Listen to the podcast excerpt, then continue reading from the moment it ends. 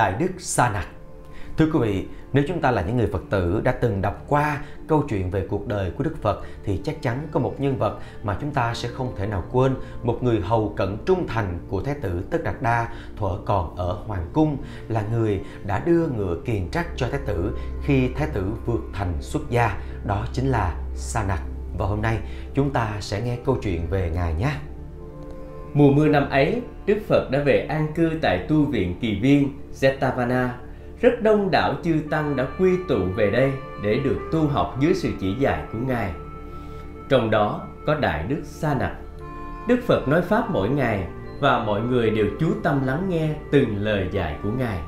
Trong tăng đoàn có hai vị được đại chúng kính trọng một cách đặc biệt, đó là tôn giả Xá Lợi Phất, trí tuệ bậc nhất và tôn giả Mục Kiền Liên, thần thông bậc nhất.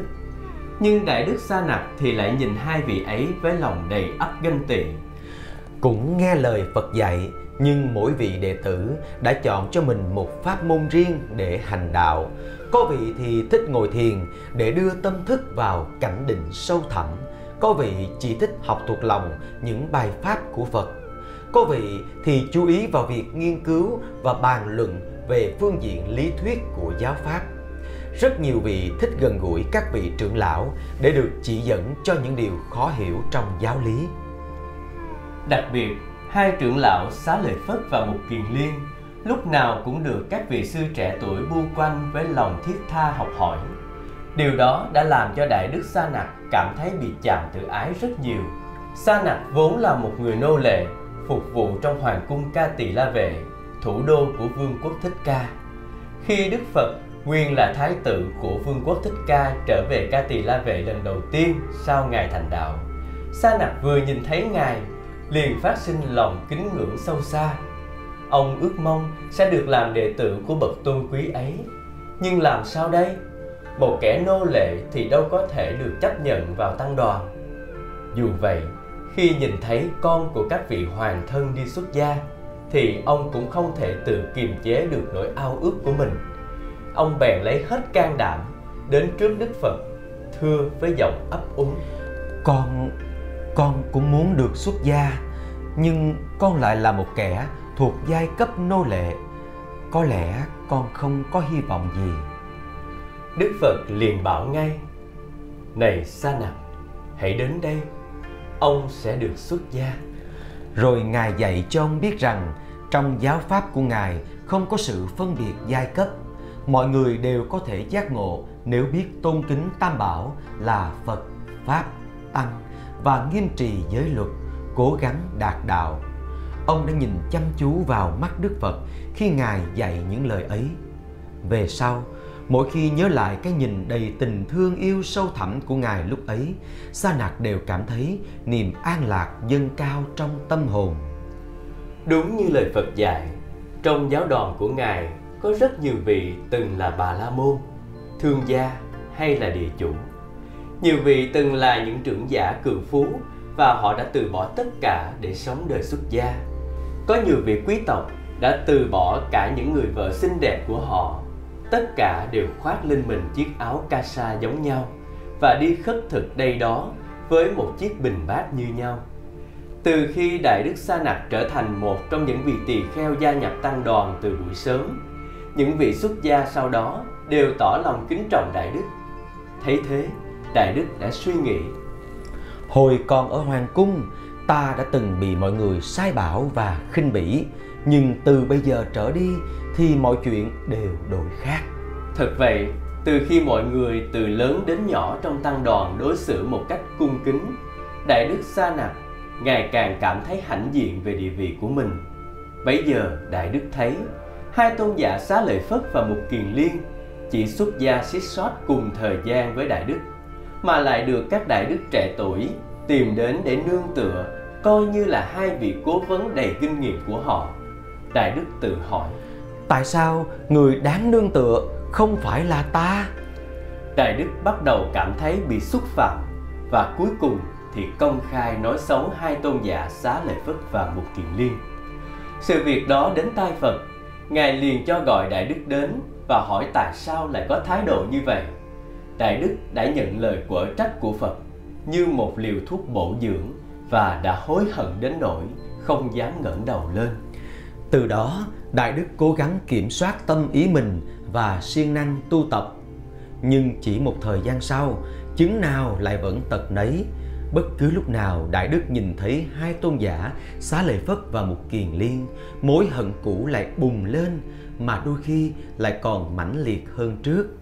Nhiều vị Đại Đức trẻ công phu tu học còn non yếu, lại vô tình nuôi lớn thêm sự ngông cuồng của Đại Đức bằng cách dành cho Đại Đức những lời tân bốc đẹp đẽ. Bởi vậy, một lần nữa, Đại Đức lại gây hấn với hai vị trưởng lão kia. Đức Phật biết tin, lại khiển trách và Đại Đức lại tỏ lòng hối lỗi. Nhưng sự ăn năn của Đại Đức lúc nào cũng chỉ được một thời gian ngắn thôi. Sau khi đã ba lần phạm cùng một lỗi ấy, Đức Phật mới gọi Đại Đức đến và trách mắng một cách nặng nề.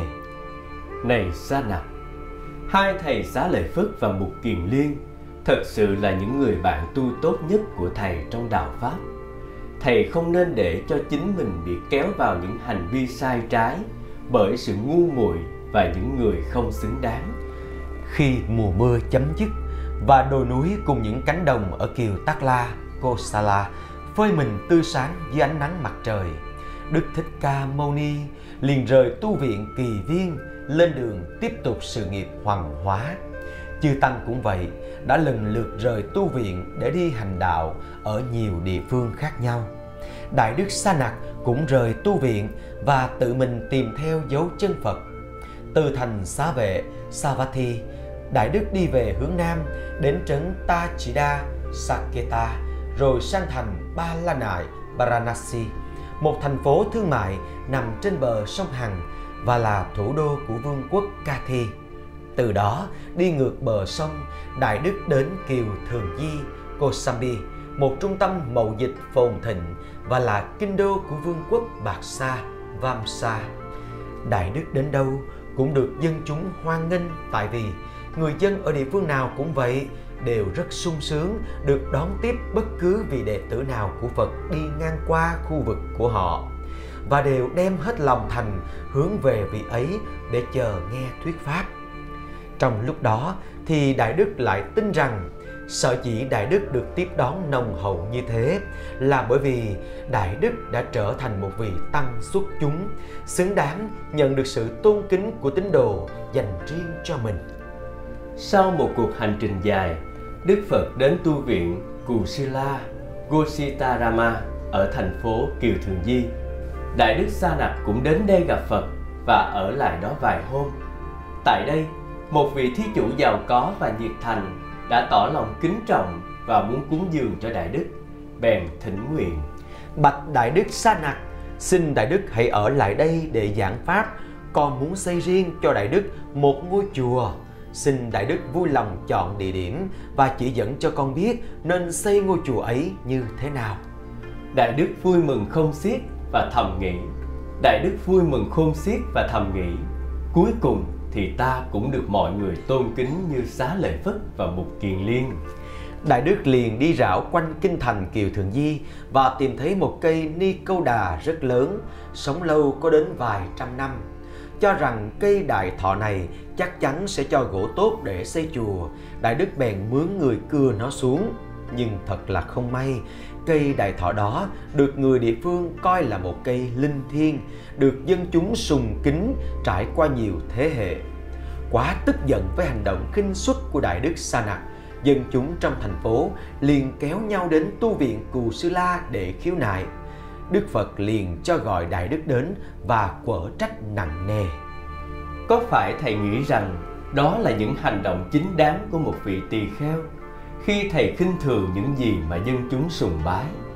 Thầy có biết rằng nhiệm vụ của một vị tỳ kheo chỉ là đem giáo pháp phân bố cho mọi người nhằm giúp họ đạt đến an lạc và hạnh phúc không?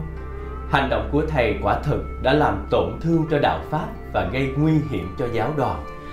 Sa nặc cũng lại buồn rầu trong lòng một thời gian và ngôi chùa nguyên nga ba tầng đã sớm hoàn thành. Đại Đức lại vui mừng vô hạn. Đại Đức quyết định lợp thêm một mái ngói thật đẹp. Nhưng mái ngói ấy chưa kịp hoàn tất thì ngôi chùa đã bị sập vì quá nặng. làm cho rất nhiều công nhân bị thương. Vậy mà Đại Đức bất chấp tất cả, ngôi chùa xa xỉ của Đại Đức cứ phải hoàn thành. Đại Đức đã bảo vị thí chủ mua cho một chiếc giường thật rộng và đẹp như những chiếc giường của các hoàng tử hay quý tộc nằm để Đại Đức dùng. Đại Đức đã từ chối tham dự lễ Bố Tát mỗi nửa tháng vì cho rằng mình không phạm lỗi lầm gì để phải tới đó thú nhận. Đại Đức Sa Nạp hoàn toàn không thể khắc phục những khuyết điểm của mình. Đại Đức tiếp tục phạm luật, rồi sám hối, rồi lại phạm luật, không giữ đúng những lời hứa trước Đức Phật. Lần này lại lần khác, cứ thế cho đến già. Tại rừng Kauthina, Kusinara, trước giờ phút nhập Niết Bàn, Đức Phật đã dặn dò tôn giả A Nan. Sau khi Ngài nhập diệt, tất cả mọi người trong tăng đoàn không được nói chuyện với Sa Nặc dù ở bất cứ trường hợp nào. Nếu Sa Nặc muốn gợi chuyện với vị nào, vị đó phải giữ im lặng, không trả lời. Tôn giả A Nam hỏi tại sao Ngài phải có quyết định đó? Đức Phật dạy. Sa Nặc vẫn còn chìm sâu trong vọng tưởng.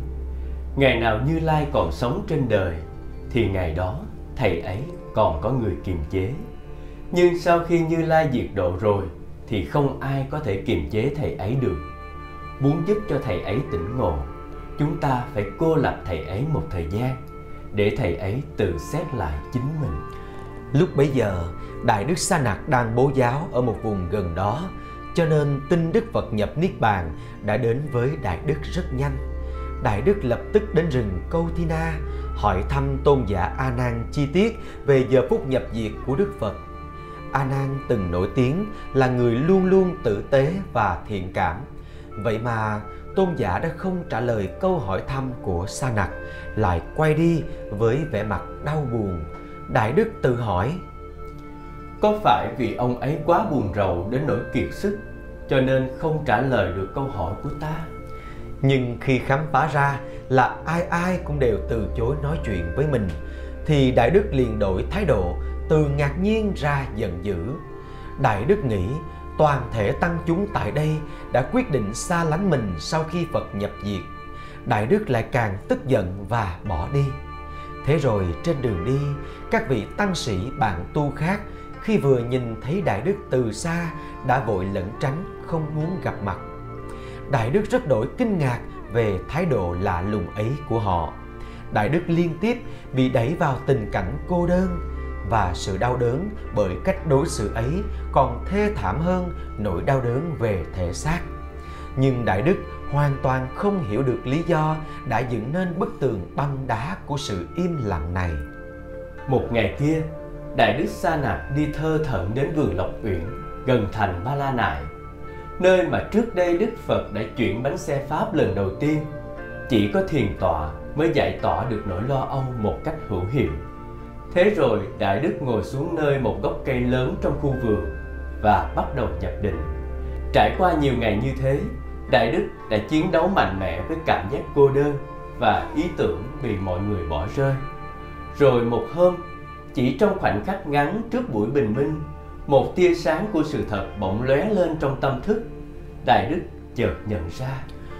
Suốt trong thời gian qua, ta đã là một tên nô lệ của sự tham đắm. Đức Phật đã từng dạy về bốn sự thật như là một phương pháp để giải thoát vũng lầy tham đắm này. Ta đã hãnh diện giảng dạy cho tín đồ về những sự thật đó, nhưng chính ta thì lại không tu tập cho bản thân mình. Ta chỉ biết sử dụng mọi năng lượng của mình trong việc hủy bán người khác mà chưa từng đối diện với chính mình. Chiếc cùm từng khóa chặt tâm ý Đại Đức bấy lâu, giờ đã bị tháo tung. Đại Đức thấy rõ mặt mũi của sự ngu dốt mà từ lâu nay Đại Đức đã ôm lấy. Đại Đức cũng bắt đầu hiểu được lý do vì sao mà gần đây đại chúng đã công khai xa lánh mình. Đại Đức liền rời vườn Lộc Uyển và đi thẳng về tu viện Cù Sư La. Nơi đó, tôn giả A Nan đang có mặt. Đại Đức gieo mình dưới chân tôn giả, xin tha thứ và tôn giả chỉ dạy lại cho phương pháp tu tập để có thể đạt đến an lạc thực sự. Tôn giả A Nan nhìn Sa Nặc một cách chăm chú rồi nghiêm nghị gật đầu. Bấy giờ tôn giả mới cho Đại Đức biết những gì Đức Phật đã dặn dò trước khi Ngài nhập Niết Bàn. Đại Đức lẩm bẩm. Đức Thế Tôn đã săn sóc cho mình rất nhiều, nhưng mình lại là đứa đệ tử ngu ngốc nhất của Ngài, cả đến giờ phút Ngài nhập diệt. Đó là lần đầu tiên Đại Đức nhận thức rõ rệt tình thương yêu bao la của Phật. Thật chậm rãi và thật nghiêm trang, Tôn giả A Nan bắt đầu giảng dạy trở lại cho Đại Đức về ba ngôi báu, về con đường của tám sự hành trì chân chánh. Lời dạy của tôn giả hoàn toàn làm tươi mát lại tâm hồn xa nặc như nước thấm vào khoảnh đất khô. Và cuối cùng, Đại Đức đã đạt đến cái trạng thái không còn bị lay chuyển nữa. Từ hôm đó, Đại Đức đã dùng tất cả thì giờ và công sức vào việc tu tập. Rốt cuộc, Đại Đức đã chứng được quả vị A-la-hán. Mọi người đều sùng kính. Niềm vui của Đại Đức Sa Nặc khi vừa giác ngộ đã được ghi lại trong phẩm trưởng lão kệ như sau. Nhờ vị trưởng lão có trí tuệ siêu việt, tôi được nghe giáo pháp vi diệu của bậc tôn sư và tu tập để đạt đến quả vô sinh. Quả thật người đã theo đuổi tận cùng, con đường đưa đến sự an lạc tuyệt đối. Đại Đức Đề Bà Đạt Đa Đề Bà Đạt Ta Thưa quý vị, Đề Bà Đạt Đa cũng là một trong những vị đệ tử lớn của Đức Phật nhưng Ngài chưa chứng thánh, chưa đắc quả A-la-hán và trong rất nhiều những câu chuyện về Đức Phật thì chúng ta đều nghe nhắc đến tên của vị Đại Đức này nhưng đây là một vị đệ tử mà bị xem như là vị đệ tử phản nghịch nguy hiểm nhất của Phật. Mời quý vị chúng ta hãy cùng lắng nghe câu chuyện về vị đại đức này nhé. Thân vương Bạch Phạn Sukhodana là bảo đệ của vua Tịnh Phạn Suhodana Vương quốc Thích Ca. Ông có hai con trai, trưởng là Đề Bà Đạt Đa và thứ là Ananda, gọi tắt là Anan. Như vậy, Đề Bà Đạt Đa là em con chú của Phật. Thuở còn đi học, Đề Bà Đạt Đa, gọi tắt là Đề Bà, đã học cùng lớp với Thái tử Tất Đạt Đa và đã tỏ ra là một cậu bé thông minh, các môn học về văn cũng như võ đều xuất sắc hơn tất cả chúng bạn. Chỉ chịu đứng với mỗi một mình thái tử mà thôi. Tuy vậy, tính tình hai người rất khác nhau. Trong khi thái tử Tất Đạt Đa điềm đạm khiêm cung thì vương tử Đề Bà hay tranh giành tự phụ. Đề Bà rất thân với thái tử, nhưng cũng thường hay ganh tị với thái tử. Hồi Đề Bà mới có 8 tuổi, nhỏ hơn Tất Đạt Đa một tuổi, đã xảy ra một chuyện giành nhau với thái tử một con thiên nga. Sự việc chẳng quan trọng gì, vậy mà đã phải đem ra trước phiên họp của triều đình phân xử. Kết quả là thái tử thắng cuộc và đề bà rất uất ức vì thua cuộc. Lúc lớn lên, trong một cuộc thi võ nghệ do triều đình tổ chức, đề bà chỉ đứng hạng nhì, còn thái tử thì đã thắng tất cả các môn thi như bắn cung, đánh kiếm, cưỡi ngựa, vân vân. Đứng hạng nhất và được trao giải thưởng là một con bạch tượng cao quý. Người được cử thay mặt ban tổ chức đem giải thưởng trao cho thái tử chính là công chúa Gia Du Đà La, con vua thiện giác Supaputta và hoàng hậu Cam Lộ Amita, em gái vua tình Phạn ở vương quốc Câu Lị, Koliya. Đề bà thấy thế thì bực tức lắm, liền tiến tới đấm cho con bạch tượng một đấm với tất cả sức mạnh của mình khiến cho con bạch tường phải ngã quỵ. Ấy thế mà thái tử cũng chỉ trách nhẹ một câu. Em làm vậy không tốt. Trong chuyến về thăm Hoàng cung Ca Tỳ La Vệ lần đầu tiên của Đức Phật sau ngày thành đạo, Đề Bà đã theo Phật xuất gia cùng với các vị vương tử vương tôn khác, trong đó có A Nan. Trong 12 năm đầu của đời sống xuất gia, tuy chưa chứng thánh quả, nhưng Đại Đức Đề Bà đã có một nếp tu tập chuyên cần, nghiêm tịnh, gương mẫu, đến nỗi tôn giả xá lợi Phất đã hết lòng ca ngợi trước mọi người, làm cho dân chúng khắp thành vương xá đều biết.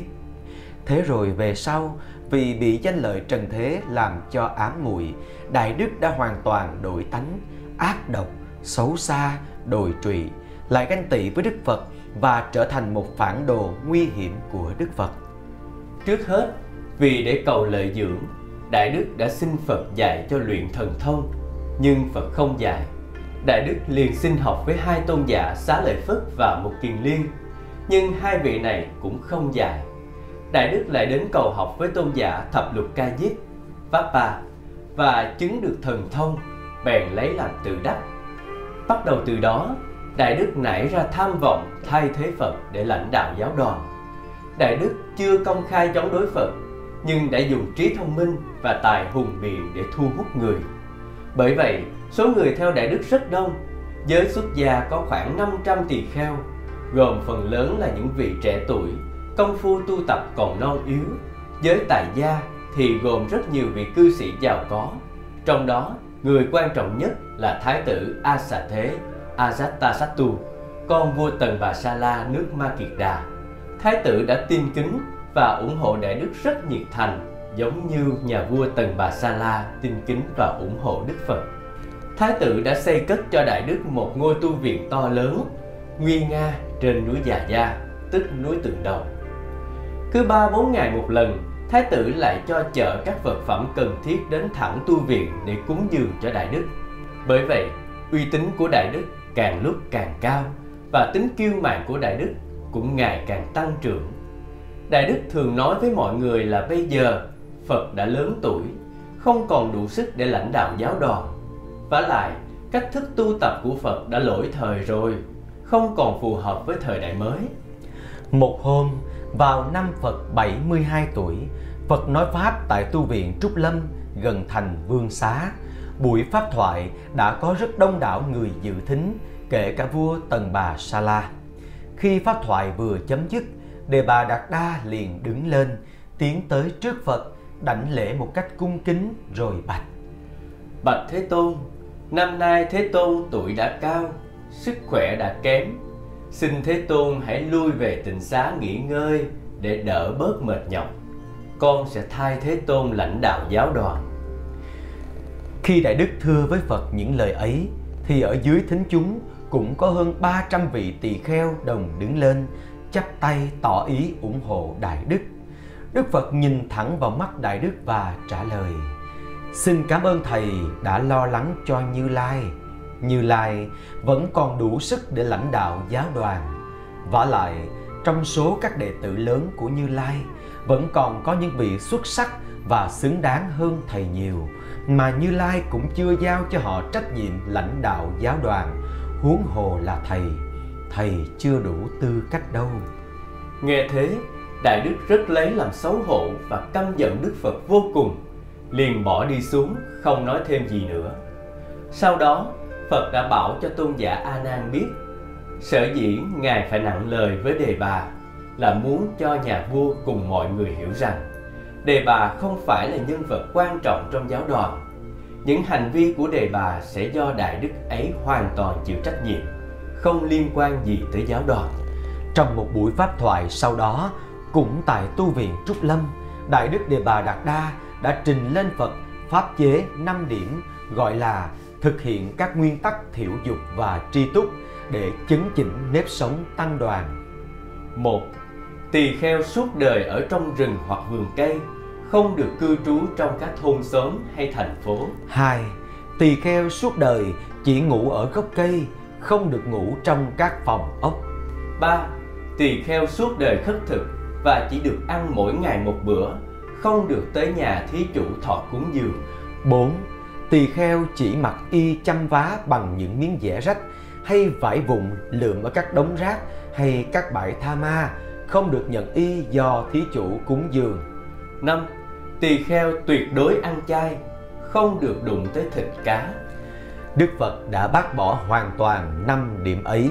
Ngài tuyên bố rằng đối với năm điều do đề bà đề nghị kia, các đệ tử của Ngài ai muốn áp dụng hay không cũng được.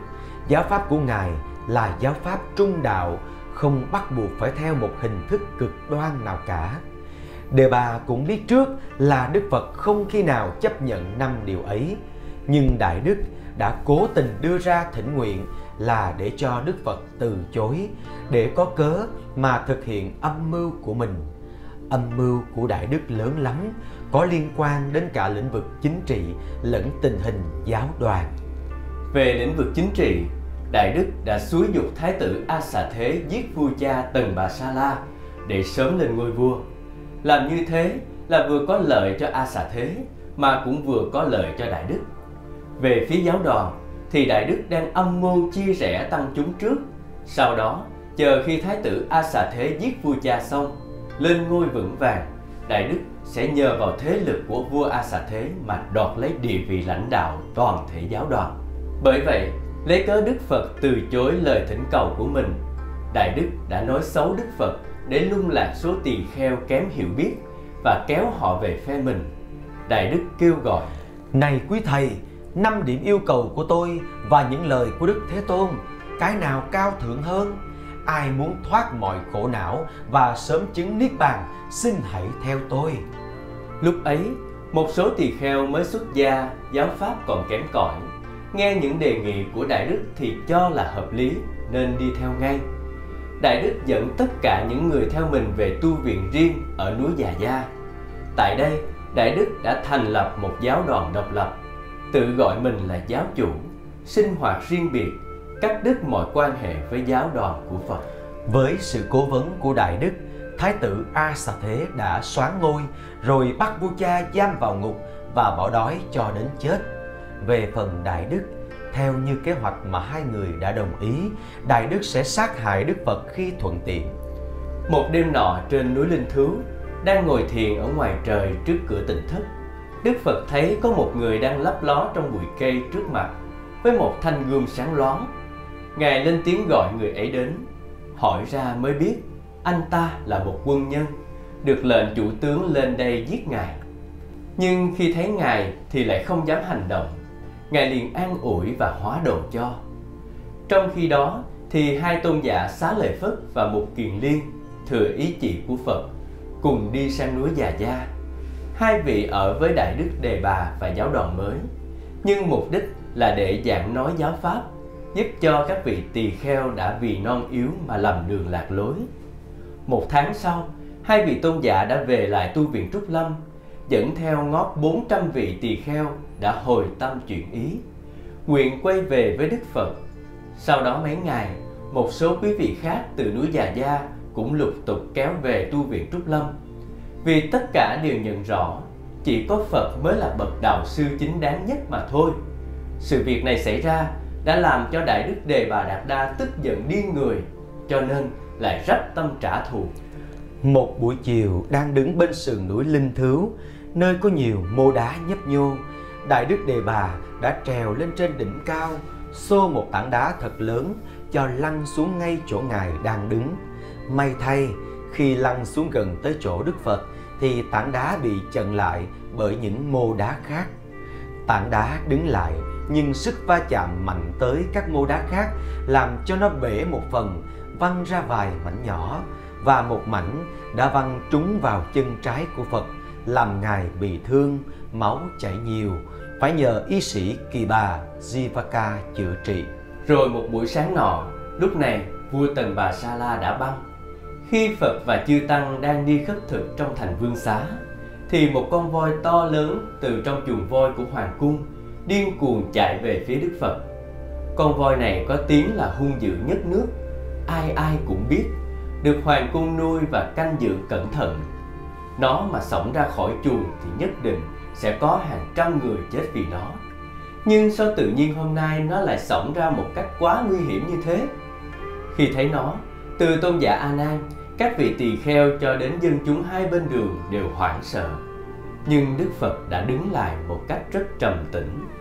Khi con voi chạy tới, còn cách Đức Phật 10 bước thì bị Phật chế ngự. Nó bỗng đứng khựng lại rồi quỳ mọp xuống trước Đức Phật. Vòi tai, đuôi đều cụp lại hết. Ngài tiến đến sờ đầu nó và bảo nó đứng lên. Rồi Ngài đích thân dắt nó đem trả lại cho chuồng voi hoàng cung. Sau sự việc này, Đại Đức Đề Bà mất hết uy tín, dư luận quần chúng đã phân biệt rõ đâu là chính, đâu là tà. Họ công khai chống đối Đại Đức. Số tỳ kheo sau cùng trong giáo đoàn của Đại Đức trừ 6 vị còn ở lại với Đại Đức. Tất cả những vị khác cũng bỏ tu viện già gia để quay về Trúc Lâm. Vua A Xà Thế sau cái chết đau thương của vua cha do mình chủ tâm sát hại cũng bắt đầu hối hận và quy y theo Phật vì nhận rõ đâu là con đường chính và đâu là con đường tà nhà vua đã bỏ rơi, không tiếp tục ủng hộ Đại Đức Đề Bà nữa. Đại Đức đã hoàn toàn bị cô lập. Sau đó, Đại Đức đã lâm trọng bệnh liên tiếp nhiều năm, chỉ ở yên một chỗ, không đi đâu được. Những người từng nhiệt thành ủng hộ Đại Đức trước kia, không một ai đến thăm Đại Đức. Vào năm Phật 79 tuổi, sau mùa an cư tại tu viện Kỳ Viên ở thành Xá Vệ, Ngài về trở lại núi Linh Thú ở thành Vương Xá. Một buổi chiều nọ, có hai vị tỳ kheo khiêng Đại Đức Đề Bà Đạt Đa lên núi Linh Thú. Theo lời hai vị này, thì trong thời gian bị bệnh mấy năm qua, Đại Đức đã có nhiều thời giờ chiêm nghiệm về những được thua, thành bại và suy xét lại những hành động của mình trong những năm trước đây. Đại Đức đã thành khẩn ăn năn và muốn được ý kiến Phật trước khi lìa đời. Lúc đó, Đại Đức đã yếu lắm rồi. Thấy Phật đứng trước mặt mà không ngồi dậy được, chỉ biết nhìn Phật chăm chú với cặp mắt khẩn cầu tha thứ. Cuối cùng, cố gắng lắm, Đại Đức mới bật nói được vỏn vẹn một câu. Đệ tử quy y Phật. Phật để tay lên trán Đại Đức để an ủi và chấp nhận sự sám hối của Đại Đức. Chiều hôm đó, Đại Đức qua đời.